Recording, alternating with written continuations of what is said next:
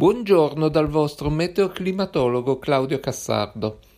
La pillola di oggi la voglio dedicare agli effetti del riscaldamento climatico, presente, come abbiamo visto in precedenza, anche nell'oceano, sui ghiacci polari. A livello qualitativo è interessante notare che le immagini satellitari ci permettono di osservare proprio in questa stagione il ghiaccio in fusione dalle calotte della Groenlandia verso sud-est, in oceano aperto. Se volete osservarle anche voi, potete cercare sul web il sito della NASA denominato World View e selezionare le immagini della settimana scorsa, ad esempio quella del 26 aprile è una delle più nitide. Il movimento non è lineare, ma appare molto frammentato in un'infinita serie di vortici di varie dimensioni ed è un fenomeno ben noto da chi studia i due principali fluidi che avvolgono il nostro pianeta, cioè l'atmosfera e l'oceano. In particolare, quando due fluidi di caratteristiche diverse, in questo caso l'acqua fredda e poco salata derivante dalla fusione dei ghiacci in Groenlandia e quella più calda e salata dell'oceano, si mescolano tra loro. Qui agiscono sia la turbolenza che la rotazione terrestre, che è responsabile della produzione di fenomeni di rotazione, e il tutto deve tenere conto anche delle differenze di densità tra i due tipi di fluido. Per poter fare un discorso più quantitativo, tuttavia, preferisco raccontarvi gli aspetti più rilevanti di un articolo pubblicato lo scorso 23 aprile da Jennifer McKinnon e collaboratori, un team di diversi scienziati americani, inglesi e un tedesco, su Nature Communication dal titolo A Warm Jet in a Cold Ocean, cioè un getto caldo in un oceano freddo.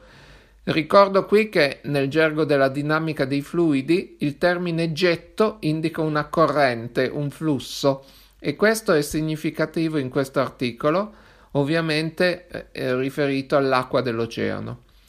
Per decenni le acque sempre più calde che dall'Atlantico e dal Pacifico arrivano, arrivavano a lambire l'Oceano Artico hanno minacciato sempre di più il ghiaccio marino ivi presente, facendo prevedere agli scienziati che la banchisa potrebbe scomparire completamente d'estate dalla metà del prossimo decennio, o forse anche prima.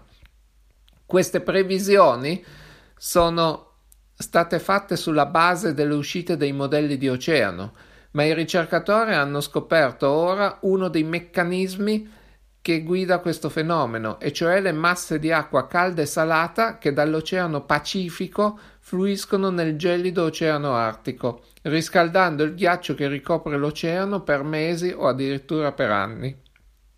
Il tasso di accelerazione della fusione del ghiaccio marino nell'Artico è stato difficile da prevedere con precisione, in parte a causa di tutti i complessi feedback locali tra ghiaccio, oceano e atmosfera. In questo lavoro però viene mostrato il ruolo importante nel riscaldamento che l'acqua dell'oceano gioca come parte di questi feedback. A questo risultato hanno contribuito le misure fatte all'interfaccia tra Oceano Pacifico e Oceano Artico nell'ambito del progetto SODA che hanno permesso di quantificare i flussi di acqua calda che dall'Oceano Pacifico entrano nell'Oceano Artico attraverso lo stretto di Bering e che interagiscono con il vortice Beaufort a nord delle coste di Alaska e Canada. Si è visto che l'acqua più salata e densa, chiamata Pacific Summer Water, PSV, tende a scivolare sotto le acque più fresche e meno salate dell'Oceano Artico, come in un processo di subduzione. I ricercatori hanno definito questo flusso come un getto caldo in un oceano freddo. Così, mentre in superficie si producono dei vortici serpeggianti, invisibili praticamente, come quelli che abbiamo descritto in precedenza, che producono il rimescolamento tra le due acque di densità diversa, contemporaneamente le sacche di acqua più calda e salata e meno densa si incuneano sotto le acque più fresche e dense che rimangono sopra, rompendosi anch'essi in vortici più piccoli.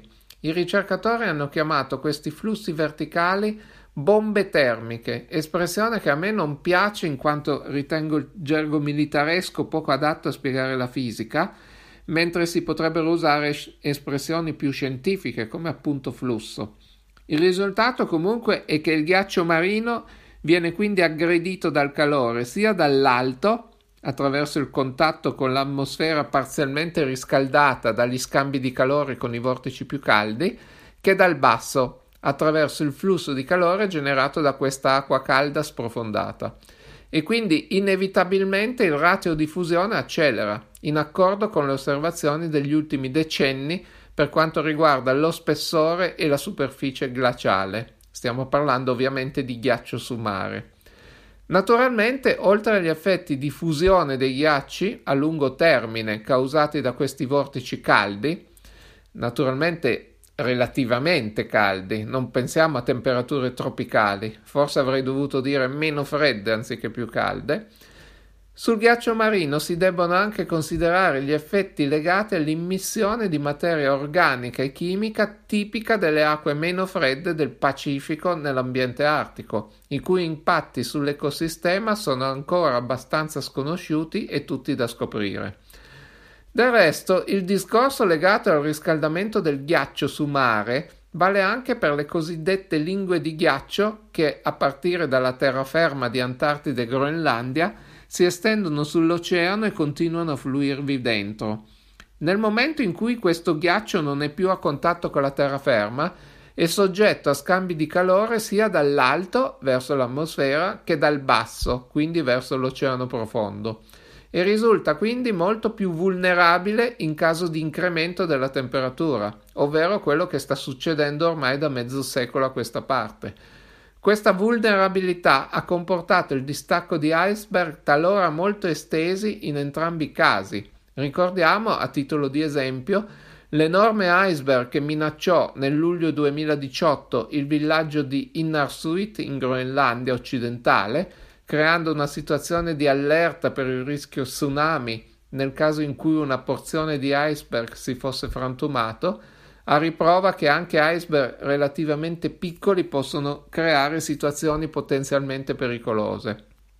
Per l'Antartide invece possiamo ricordare l'iceberg gigante di quasi 1300 km quadrati staccatosi dalla piattaforma del, di ghiaccio di Brunt il febbraio scorso ma la maggior preoccupazione è invece legata alla calotta glaciale dell'Antartide occidentale, quella che gli inglesi chiamano West Antarctica Ice Sheet oppure WICE. Questa è relativamente piccola e contiene una quantità di ghiaccio equivalente a 3.3 metri di innalzamento del livello del mare se fondesse tutta. Se tre metri e poco più possono sembrare pochi se paragonati ai quasi 100 metri di aumento del livello del mare che si avrebbe se fondessero tutti i ghiacci del mondo, evento che non riguarderà la nostra generazione, ci tengo a ribadirlo, tuttavia se quella fosse la tendenza a lungo termine, sarebbero più che sufficienti per produrre tutta una serie di danni e problemi a un gran numero di esseri umani per tutta una serie di motivi. Si pensa al gran numero di persone che abitano lungo le coste del mondo, alle intrusioni saline nei terreni coltivati della terraferma, che diventerebbero improduttivi, e anche alle infrastrutture e così via. Il problema è che la maggior parte di questa calotta antartica occidentale si trova in una posizione precaria ed è considerata teoricamente instabile dagli studiosi. Ma per quale motivo questa calotta è precaria?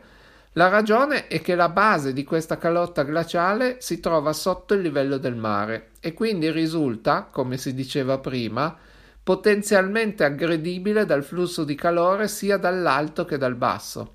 Secondo gli studi condotti, se questa calotta antartica occidentale iniziasse a frantumarsi, potrebbe continuare a disgregarsi quasi completamente in un tempo molto più breve di quello che normalmente si pensa in ambienti di questo tipo. Il processo dunque sarebbe irreversibile e per avere le condizioni utili alla formazione di una nuova calotta dovremmo avere temperature ben inferiori rispetto a quelle attuali, probabilmente più simili a quelle dell'ultima glaciazione. Questo fenomeno per il quale il percorso si diversifica se una certa grandezza aumenta o diminuisce, in questo caso la calotta antartica, è ben noto in fisica e prende il nome di isteresi. Il campo della fisica dove è più noto è quello del magnetismo e della magnetizzazione dei materiali, che si smagnetizzano e si rimagnetizzano a intensità diverse del campo magnetico ma anche alcune caratteristiche relative al flusso di umidità nel suolo mostrano fenomeni di isteresi. E questa isteresi la ritroviamo anche nella formazione dei ghiacci, così come la si ritrova nel mondo ideale di Daisy World, quando le margherite che popolano questo pianeta ideale sono tutte bianche. Per chi fosse curioso, Daisy World è un mondo ipotetico in orbita attorno a una stella la cui energia radiante sta lentamente aumentando o diminuendo. Questa ipotesi fu teorizzata nel 1983 da Lovelock e Watson allo scopo di simulare alcuni elementi climatici importanti del sistema Terra-Sole. Nelle varie versioni di questo mondo gli unici suoi abitanti sono margherite nere, bianche e grigie, che riflettono la luce in modo diverso e grazie alle proprietà riflettenti regolano la temperatura del pianeta, regolando automaticamente anche la popolazione stessa delle specie.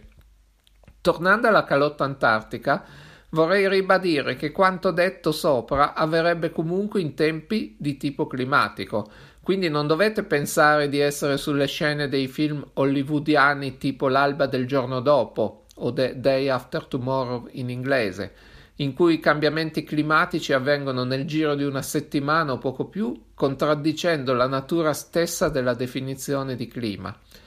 Tuttavia, mentre si dice che per poter osservare una completa fusione della calotta antartica orientale si dovrebbe avere un riscaldamento globale forte e si dovrebbero attendere centinaia di anni, in questo caso la fusione potrebbe essere molto più rapida e mostrare effetti significativi forse anche in un secolo.